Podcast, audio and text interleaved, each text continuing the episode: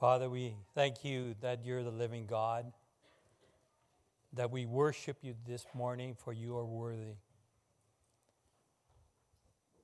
We need you, Lord, this morning. Every day we need you and your presence, your power. And uh, I ask that you would use me as a vessel to speak your word. It's such a privilege, and I'm insufficient in it in myself. I thank you that you've given us your spirit to help us, to strengthen us in all we would do. So guide my words, I pray. Amen. It's been uh, a lot of years since I've been up on a pulpit preaching, so um, it's totally refreshing. I love it, and uh, because you have to depend so much on the Lord when you do it. Um, there are ways that people remind themselves of things that are really important to them. Uh, the old picture is of, I don't know if you remember, they used to tie string around your finger so you wouldn't forget. Today, we have many things. Well, still, some people might even write on their hands because they forget something. Um, I've done that. Uh, my wife's been trying to teach me about bullet journals, which helps me to remember things. Um, People use Google calendars to remind themselves, or they download a reminder app that you can get online. And even us in church, we have a planning center. It tells me I'm supposed to be here this morning at 9 o'clock. Why do we need to be reminded of things in our lives? Well, we forget, or our minds are cluttered, we're distracted. Why we do the Lord's Supper every time? To remind us of what the Lord has done for us. There's one study that I read that stated we remember 10% of what we read, we remember 20% of what we hear, 30% of what we see, 50% of what we see and hear, 70% of what we discuss with others. And I would say, small group, if you're in small group, you remember a lot more when you discuss it in your small group. 70%, they say. 80% of what we experience personally, and 90% of what we teach someone else. Now, I know when you read a list like this, I know for sure that, that it varies. If you're my age, you're down the list of remembering. If you're younger, you probably can remember better than me. Back in the New Testament times, the way they remembered things was through hearing and reading. There were no journals, no Google Calendar, nothing to remind them.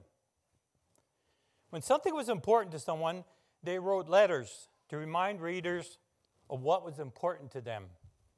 Apostle Peter wanted to remind Christians of what was important to him. He wanted to stir them up to certain truths. If you want to turn your Bibles to 2 Peter 1. I'm going to read verses 12 to 15. 2 Peter chapter 1, verse 12 to 15. Therefore, I intend always to remind you of these qualities, though you know them and are established in the truth that you have.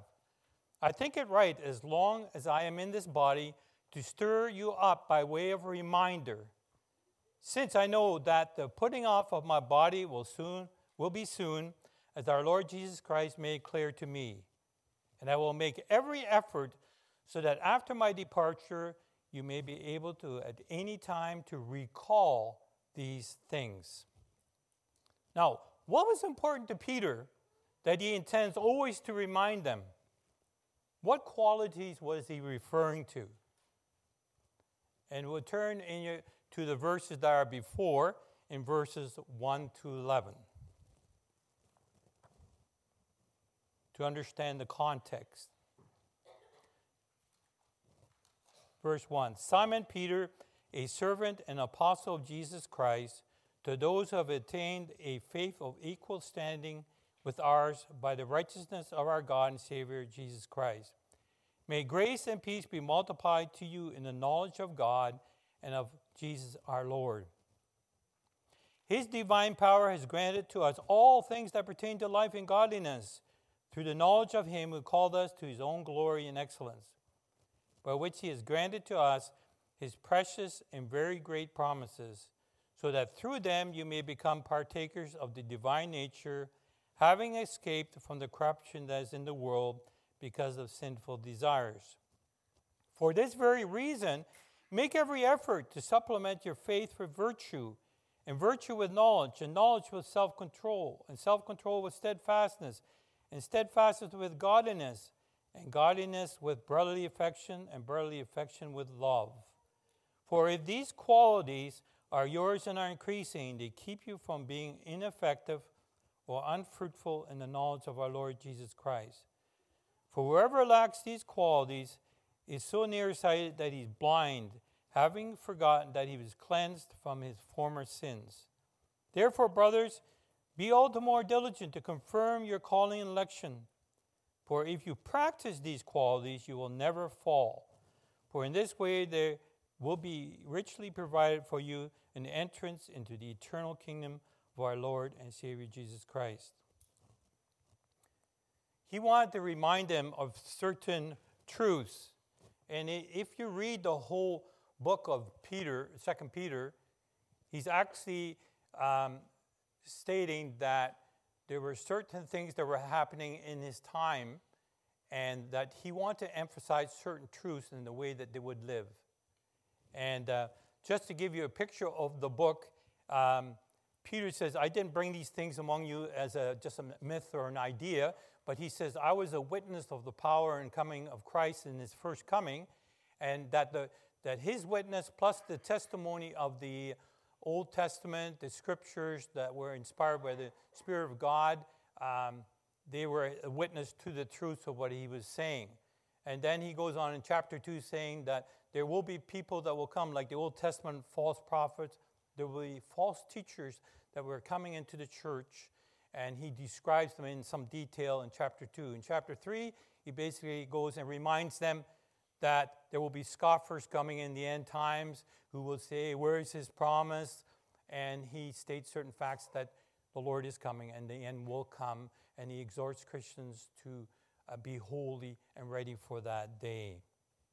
Looking in our context in the first part, in um, verse 1, he says, He's writing to Jewish Christians in general and not to any specific city or church, but he says that those believers who obtained a faith of equal standing with Peter.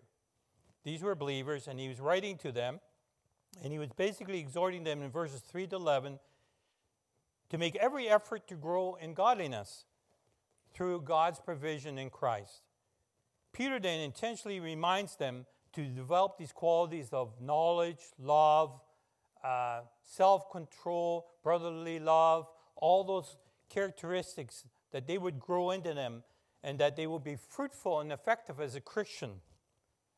And the foundation of living a godly life is God's gracious provision. That's the foundation. And if you look at verse 3, it says, his divine power has granted to us all things that pertain to life and godliness through the knowledge of Him who called us to or by His own glory and excellence. My first, point is through the knowledge of Jesus, we have all the power we need. A key word is knowledge. Someone has said that there are two kinds of knowledge. Uh, Peter uses this word knowledge three times in the first chapter, and it's always referring to God. We can have knowledge about an object like a book or a subject. We can get involved in studying it, learning about it, and it's a first kind of knowledge that's more of one sided, where you're doing the things to learn, study, to know about it. The second kind of knowledge is the knowledge that concerns a person. Knowing a person involves interaction with them. It is much more complex. Um, to illustrate, there are people here I only know by face. I, I wouldn't know anything more about you. There's some people here that I know by name. Okay, there are other people who I've gotten to mingle with and to know as a person what they do, their work, how they are in ministry. I even heard some of you testifying about your salvation. Then there are others, like in our small group, that I know better than anybody else here because of the interaction that I have with them. And I want to bring out a point here in knowing a person. Vine's expository dictionary of biblical words states that the Greek word here, knowledge, is a fuller or a full knowledge, a great, greater participation by the knower in the object known, thus more powerfully influences him. Obviously, if somebody says, I have a knowledge of Jesus, you're not talking about a simple person to know. It's very complex because he's God. Knowledge of Jesus is more than just studying, knowing about him. There may be some here, you know a lot about Jesus, but you really don't know him. In his book, Knowing God, J.I. Packer explains First, knowing God is a matter of personal dealings, as is direct acquaintance with personal beings. This personal dealings involves listening to God's word and receiving it as the Holy Spirit interprets it in application to oneself. Noting God's nature and character as his word and works reveal, accepting his invitations and doing what he commands, rejoicing sorry, recognizing and rejoicing in the love that He has shown in thus approaching you and drawing you into this divine fellowship. Second, knowing God is a matter of personal involvement in mind, will, and feeling. Knowing God is an emotional relationship as well as an intellectual and volitional one, and could not indeed be a deep relation between person were it not so. The third, knowing God, is a matter of grace. It is a relationship in which the initiative throughout is with God. And God's word confirms that in Galatians 4 9, which says, But now that you have come to know God, Paul says, or rather, to be known by God.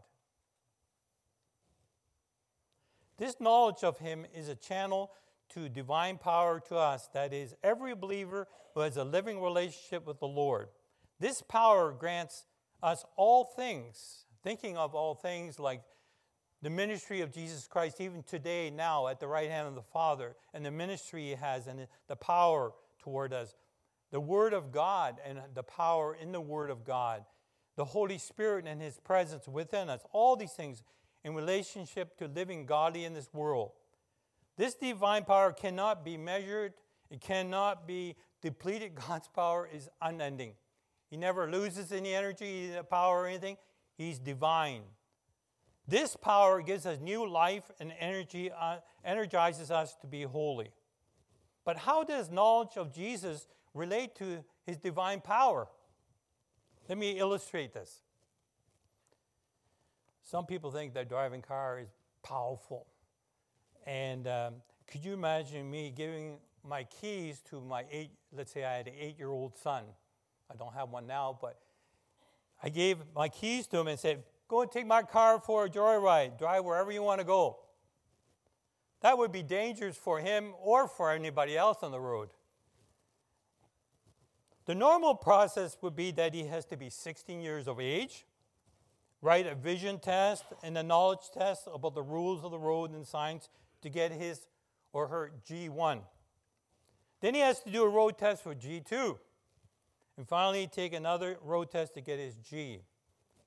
Involved in this process is the practical driving, usually through driver's training.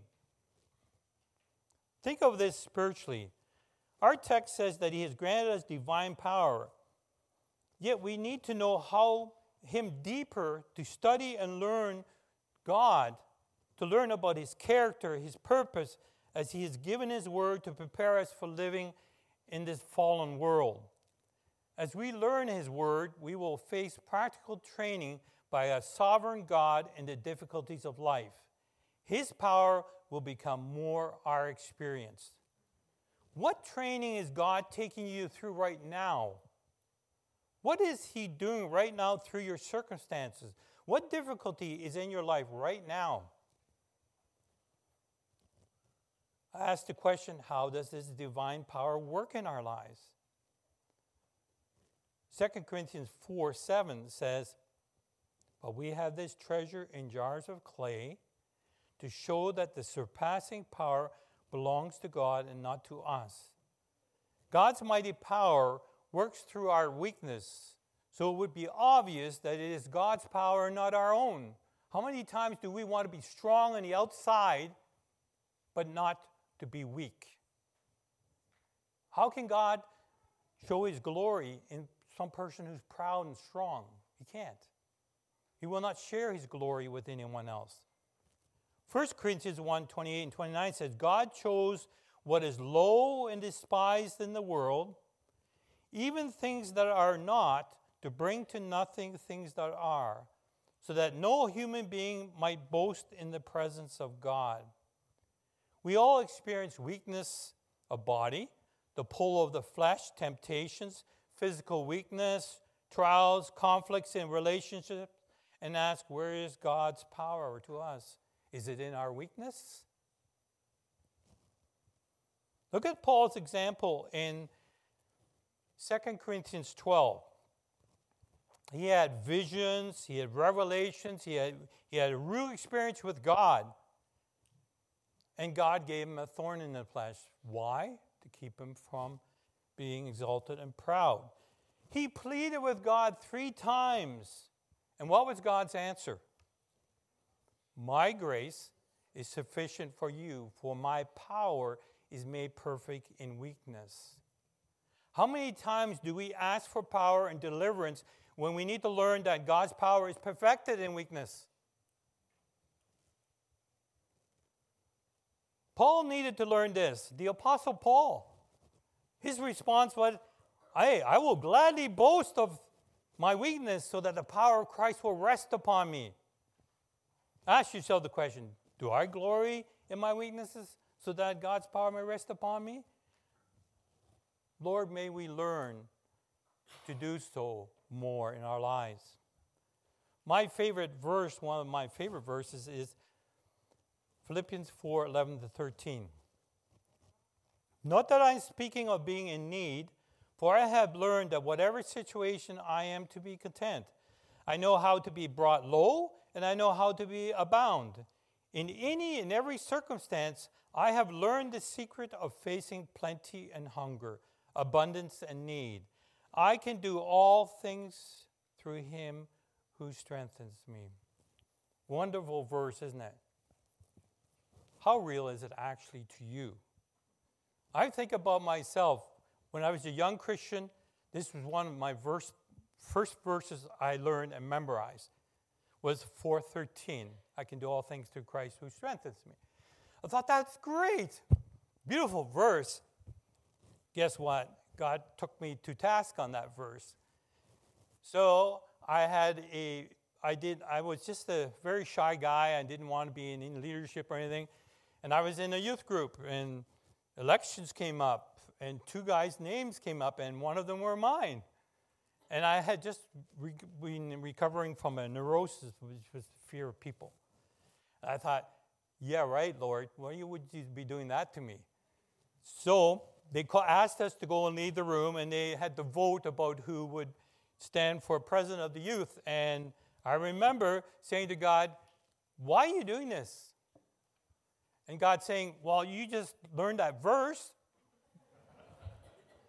I went, Oh, yeah, that's right. Okay, are you going to obey? Well, I did obey. I did. I said, okay, Lord, whatever happens. I honestly, we came out and I was voted as president of the youth. Did I ever feel like I was about this tall?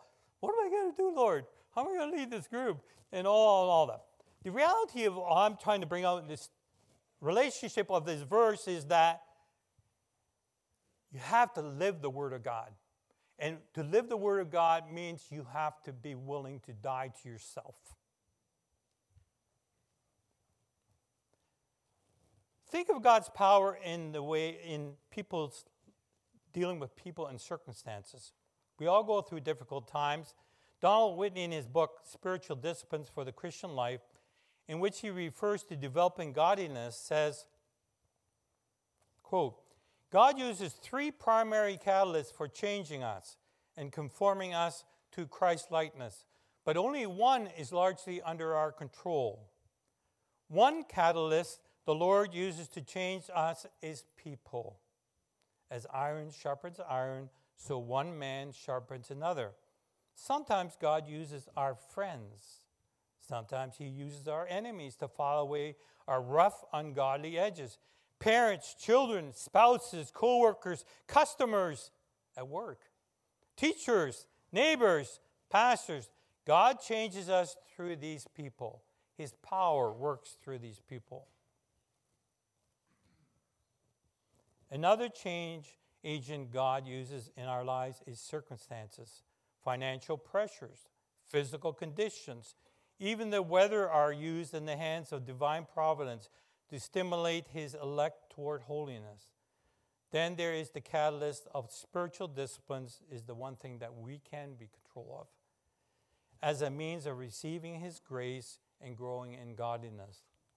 This divine power works through people and circumstances to change us so we become more godly. Scripture declares in Romans 8 28 29, and we know that for those who love God, all things, not some things, all things work together for good, or God works in all things for the good, for those who are called according to his purpose. For those him, whom he foreknew, he also predestined to be conformed to the image of his Son, in order that he might be the firstborn among many brothers. Just think of this God's power is so working in life for our good. We don't think so many times because we can't see it. We can't see God working. But Scripture clearly teaches that He's working all things that's the reason why we can say and obey the command and everything give thanks. Because we believe that He's sovereign. Think of this scripture in Psalm 103 19. The Lord has established His throne in the heavens, and His kingdom rules over all. That means over everything. In chaos, in difficulty, God rules. It's just we don't believe He rules. And so we fight and we argue and we have struggles. Secondly, in verse 4, he says, By which he has granted to us his precious and very great promises, so that through them you might become partakers of divine nature, having escaped from the corruption that is in the world because of sinful desires. My second point is through the promises of Jesus, we may partake of his divine nature. The channel to partaking in God's divine nature is His promises. These promises come by means of His glory and virtue, His very nature, His attributes, the power of Jesus Christ. All those promises come through Him. Some have said that the promise is as good as the person behind it. Think of the, the character of God and His promises right from Genesis 3:15, right through the Old Testament, New Testament. Has God ever failed in his promise? Sometimes it seems that way. Someone has estimated there are over 30,000 promises in the Bible. I'm not going to cover them all today. I'll just take a few, uh, we'll give you some examples. Abraham, in Romans 4 18 to 21, it says, In hope he believed against hope that he should become the father of many nations as he had been told so shall your offspring be. He did not weaken in faith when he considered his own body, which was as good as dead, since he was about a 100 years old, or when he considered the barrenness of Sarah's womb. No unbelief made him waver concerning the promise of God, but he grew strong in his faith as he gave glory to God, fully convinced that he was able to do what he had promised. I asked the six and seven year olds in his Sunday school why they believe in God's promise of Romans 8 concerning nothing could separate a Christian from God's love. Then their answer obviously was, He's God. Well, that's pretty simple. And I, I love the, the, the, material they're using in Sunday school on the promises of God. That's what they're doing for the curriculum. And I, I was just blown away. I, I enjoyed even doing the class that one uh, week. But think about how promises can fail humanly. A parent may promise to take a son or daughter to a game, but on the day off get sick, and so the promise is not kept. Why? Because we humans are not in control of life. On the other hand, God is sovereign, all powerful, all knowing, can fulfill every promise. Humans change their minds about a promise. God does not change his mind. Humans make false promises, lying, whereas God cannot lie. Humans may be unfaithful. God is never unfaithful to his word or to his people. Think of the verse that many of us learned is 1 John 1 9. If we confess our sins, He's faithful and just to forgive us our sins and to cleanse us from all unrighteousness. He is f- faithful to forgive. Not, I ask, and he'll say, maybe next month, maybe some other time. No, when I confess my sin, he forgives. You may ask, why does God not seem to answer some promises? And which is a good question. There seems to be some promises which we may struggle with. Why, why isn't it happening? Peter answers this in chapter 3. I won't go into reading all the verses. But in the first part, he again says about, I'm going to remind you about something. He reminds his readers about the predictions of the prophets and commands of the Lord through the apostles about the last days that the coming of scoffers who will say in verse 4 of chapter 3, he says, Where is the promise of his coming? Everything has been the same all along since the beginning of creation. He's not keeping it, they're scoffing that he hasn't answered his promise. You may ask that question yourself. Where's his promise? Why isn't he fulfilling this promise that he said he would? And I, I, have to say that sometimes we think about a promise, but we really actually don't know the character of God well enough to know the answer to that. And, and none of us actually know God's thoughts totally or his ways totally. As Isaiah says, his thoughts are above our thoughts, his ways above our ways. We're all constantly learning what God's like. But just think why isn't he answering my healing? Why am I lacking power? Why is there weakness in my life? And Peter gives us some particular answer to the question that they ask where is his promise of his coming? And he points out a few facts in uh, chapter 3, if you look at it.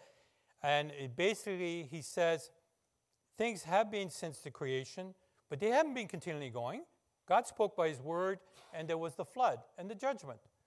Then he says, by the same word, that the end of the days, there will be judgment by fire.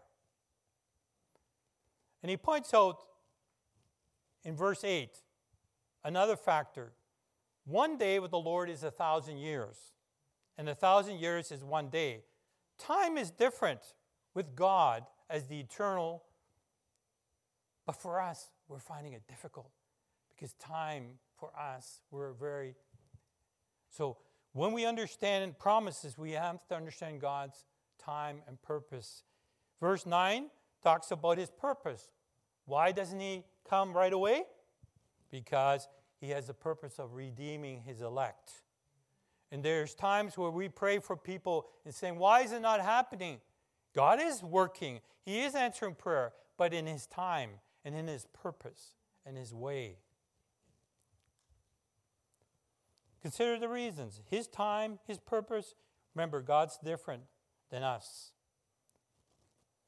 Time and promises. Another reference I just want to look at is time, and promises. Have nothing to do, in 1 Timothy 4 7 and 8, he says, have nothing to do with irrelevant, silly myths. Rather, train yourself for godliness. This is called the spiritual disciplines. For while bodily training is of some value, Godliness is of value in every way as it holds promise for the present life and also for the life to come. Spiritual disciplines hold promise for now. The power in the word, in prayer, all the disciplines that we practice, they are beneficial for us today. They help us to grow today. But they are also beneficial for when the end is in the presence of the Lord. Some promises are for now, and some are for the future. And the one quote I will make of the future promise is in 2 Peter 3:10 which says, "But the day of the Lord will come like a thief, and the heavens will pass away with a roar, and the heavenly bodies will be burned up and dissolved, and the earth and the works that are done on it will be exposed." All promises must be understand, understood in relationship to knowing the very character of God Himself. Give you an example. We talk about wisdom. People ask, well, I need wisdom. And I would re- recommend reading 1 James, verse 5 to 8, where it says, If anybody lacks wisdom, let him ask of God. And we say, Wonderful. It actually even says he's generous. He so freely wants to give wisdom. Anybody here needs wisdom? Yeah, I need wisdom. Everybody. Do we ask God for wisdom? He gives it generously. But there's a condition to this promise. There's one thing that pleases God. Hebrews 11:6 says, "Without faith it is impossible to please God." So in James he goes on to say, "Don't let him doubt. If you doubt, you're not getting anything from God." That's understanding the, the nature of God we need to know that his promises are there, but there are conditions. Example, temptation. 1 Corinthians 10, 12, and 13 talks about, you know, take heed that you think you stand lest you fall. And then he says, There's no temptation but such as is common to man. All of us, all here, face temptation. All of us. God is faithful that when we are tempted, He said He will provide a way of escape. And that's a promise. Is there a condition to this?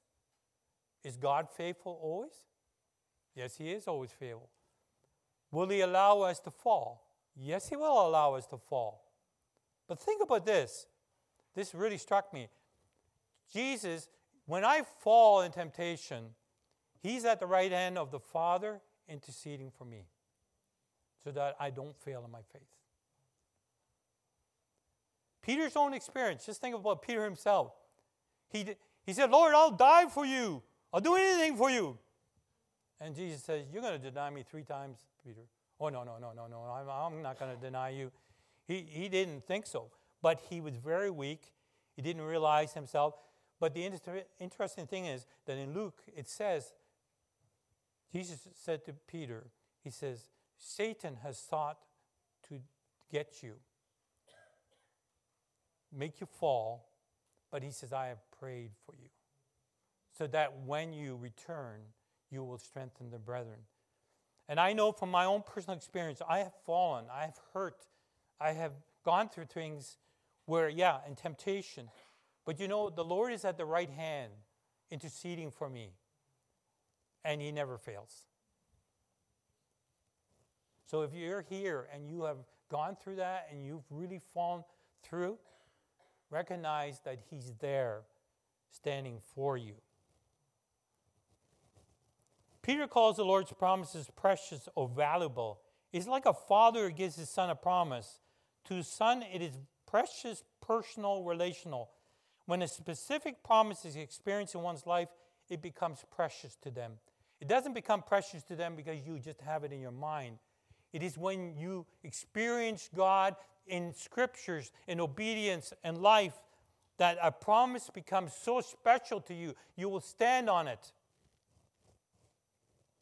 Think of the King of Kings freely giving us his promises. That's awesome. His promises are very great. They give every believer in Christ the means in partaking of his divine nature. How great are they are? How great are they? One commentary states this freedom from sin's dominion, sin's power has been broken. And we are free. Grace that is sufficient, as Paul talked about in 2 Corinthians. Power to obey his commands in Philippians 4. Victory over the devil. We can resist the devil, and he will flee from us. Escape when tempted. Forgiveness when we confess our sins, and forgetfulness too. Response when we call. When we call on the Lord, he answers. These are promises to help us escape from the corruption of the world sexual sin, drunkenness, strife, sinful desires, selfishness, pleasures. It is this, through His divine nature, that we escape these things. These promises are the way through which we, we partake of His nature, His presence by the Holy Spirit. Peter can remember the promise of the Father and the Son receiving the promise at Pentecost of pouring out His Holy Spirit. This same Spirit dwells within every believer and transforms us from glory to glory as we look at Him, as we look in His Word, as we meet with Him. He transforms us. The Spirit is the promised helper, one who teaches and illumines His very words. How precious are God's promises to you? Think about it. How have you personally memorized Scripture? Have you had dealings with God where the Word of God becomes real to you? Or is it just some, you know about it, but there's no relational in, interaction between you and God and His Word? Hebrews 4:16 is a favorite verse of mine. He says, "Let us then with confidence draw near to the throne of grace, that we may receive mercy and find grace to help in time of need." Think about this. I use this verse every day. I come near to God and I have this interaction with God. I say, God, I need your mercy because I know I'm going to fail today. I'm going to do something wrong. My kids know about it. Uh, I need His mercy because mercy is shown to those who sin still, who need forgiveness. I need His grace because I need His power and the working to do the right thing.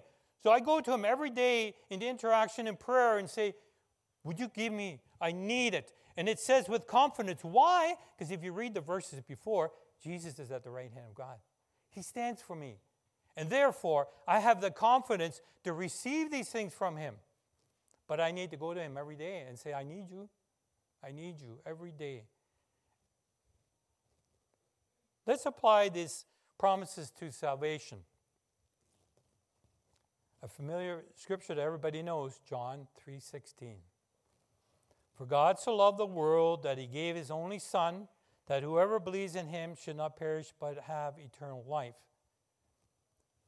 In this verse, the verse we use for declaring the salvation of God, God takes the initiative here in this whole relationship. He sent his son he takes the initiative of reaching out to us. We do not seek Him. There's no one that seeks God. He seeks us.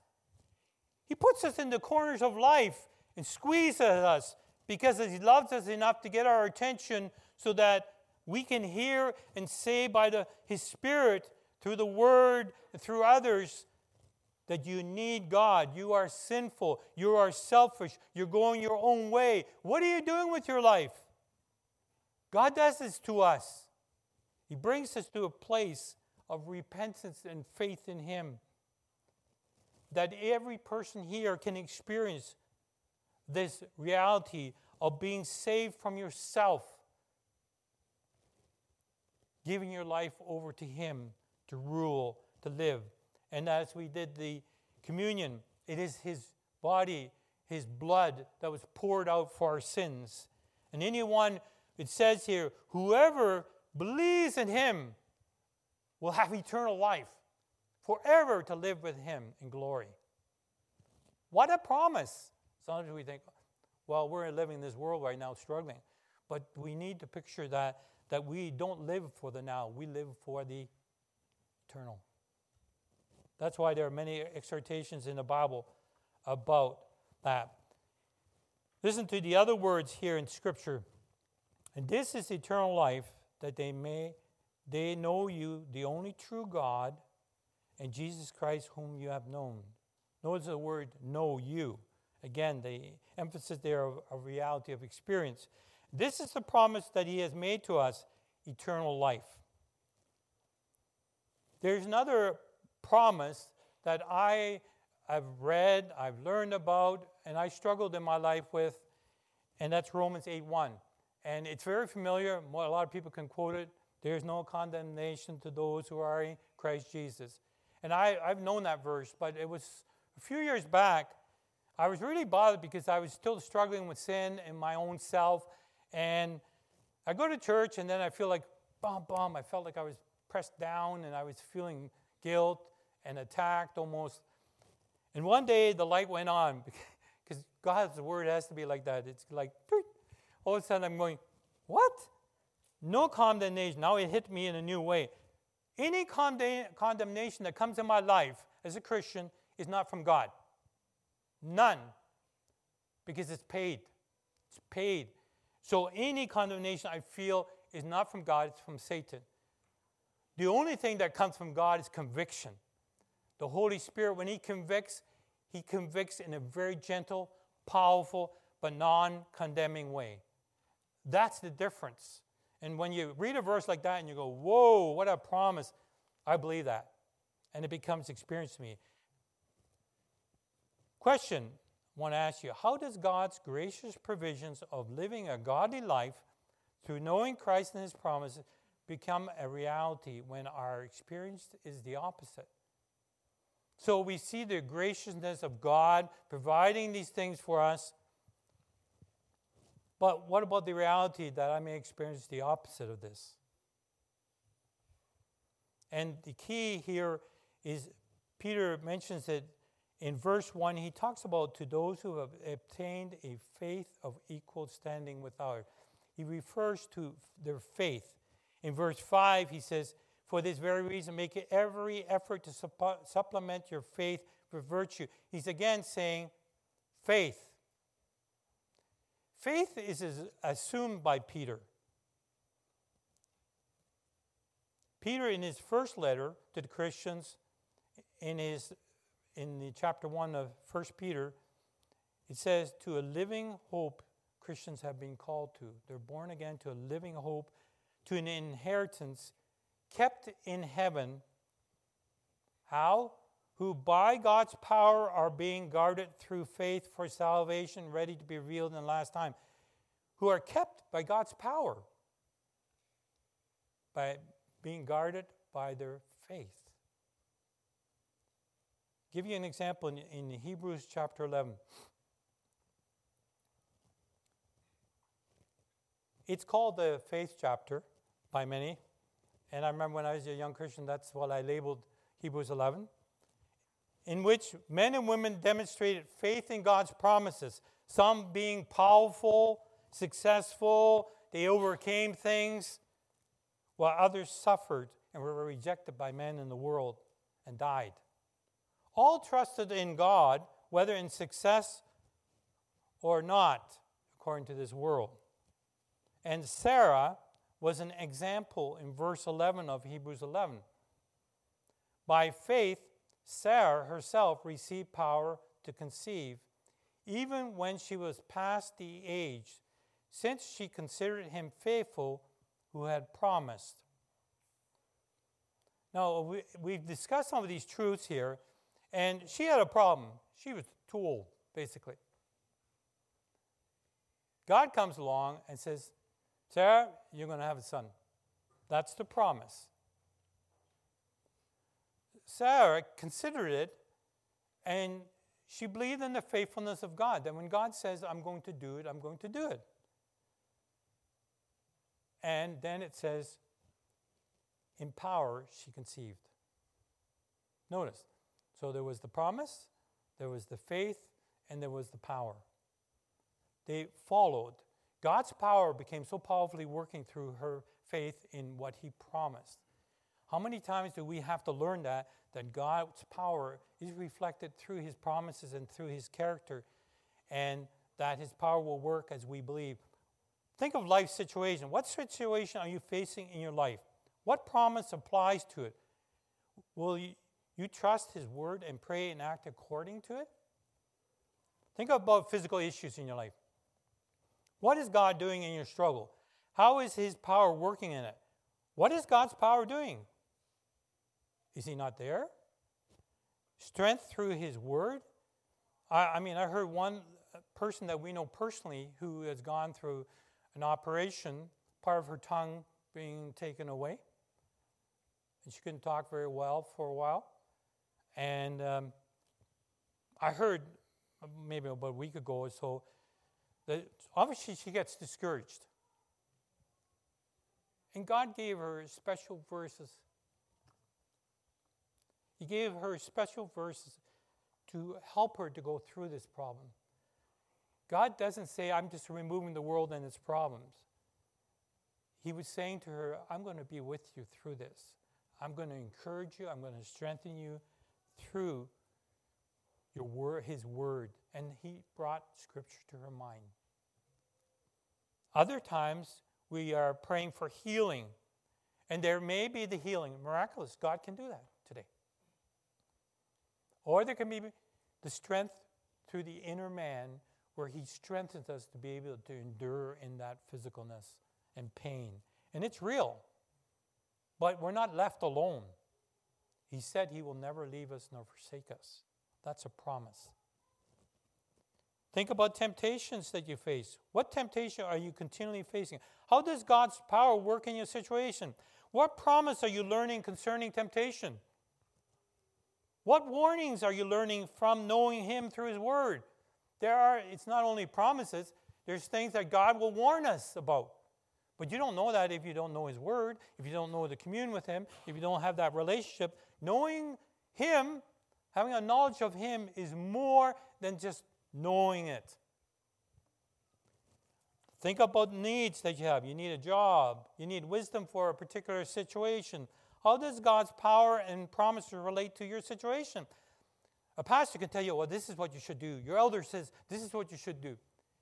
Maybe you should realize that God creates problems in our lives so that you will look in His Word, so that you will learn what to do. Because it's not just us leaning on others, God is trying to teach us we live by His Word. What promise have you learned? Have people been praying for you in your in, in your needs. I know that in our small group, we, there have been things shared. We prayed for people. We've seen God give wisdom to people. And that's a reality in the, in the small group. God's power through prayer. Scripture says in Matthew 6:33, "But seek first the kingdom of God and his righteousness, and all these things will be added to you." Think about that. When you make God's kingdom a priority, he said, I'll, I'll take care of all your needs. In my way, though, not according to what you think, but my way. I will meet your every need, is what he says. And I've proven that in my life. I believe that with all my heart, that God has never failed that word in my life. Think about marriage, marriage and parenting. We all struggle with relationships, whether single or married. We are a broken people in a fallen world and only the power of God can help us to be godly. We need to know the Lord better to see his sovereign work through the relationship. Remind yourself of Romans 8 28. Always think of that verse. He's working. He's working all things out. He's working. How many times do I be, have to be reminded of that? Yeah, he's working in this situation. I remember last week, the situation I was in, and, I, and God says, Well, you're, you're studying for this. Are you, are you uh, realizing what I have to remind you continually? This problem is there because you need it. Okay. Thank you, Lord. God's goal is our sanctification. Let, so let Him work in your heart. We are hurt, we are damaged people, and we need His power, we need His healing. Allow His power to work in your weakness. See His hand in life situations. There's a portion I just want to read Ephesians 1, verse 15 to 22. I know it's a long portion, but it's uh, something I want to read to you and I want you to think about. It'll be uh, closing up with this. Final thoughts. It's a prayer that Paul made for the Ephesians. And I want to pray this for you. For this reason, because I've heard of your faith in the Lord Jesus and your love toward all the saints, and I've heard of your faith, your walk with God, your love for each other. I do not cease to give thanks for you, remembering you in my prayers, that I would be praying for you as an elder, as leaders in this church, that we care for each one of you, where you're at, where you're going. That the God of our Lord Jesus Christ, the Father of glory, may give you the spirit of wisdom and of revelation in the knowledge of Him. He's going back to the knowledge of Him. Having the eyes of your hearts enlightened, that you may know what is the hope to which He's called you, what are the riches of His glorious inheritance in the saints, and what is the immeasurable greatness of His power toward us who believe. Immeasurable greatness of His power, according to the working of His great might that He worked in Christ. When He raised Him from the dead and seated Him at the right hand in the heavenly place, think the resurrection power is in every believer. Far above all rules, this is Jesus being exalted. Authority and power and dominion above every name that is named, not only in this age, but also in the one to come. He put all things under his feet and gave him as head over all things to the church, which is his body, the fullness of him who fills all in all. The prayer he makes for the Ephesians is that their eyes of their hearts may be under, opened. More than anything we need in the church today is that our eyes be open to his glory, to who he is, what he's given the church. And Paul prayed this for the Ephesians. They were believers, they loved the Lord. But he basically said that, that the Lord would give them the spirit of wisdom, revelation, and knowledge of him. And that we would see more clearly his power in life. So I'm going to give you three reminders to remember. One, through the knowledge of our Lord, we have all power for living a godly life. Two, through the promises of our Lord, we may partake of his divine nature. Three, through faith, we live out these truths. Let's pray. Father, I thank you for the power of your word. Lord, we need to be changed. We, as your people, need to be sanctified. You've called us to be holy, and you take us through the process of sanctification through people, through circumstances, through your word, through your spirit who lives within us. Would you speak to our hearts and change us? Because we need to be changed so that we become more like Jesus Christ our Lord. I pray. Amen.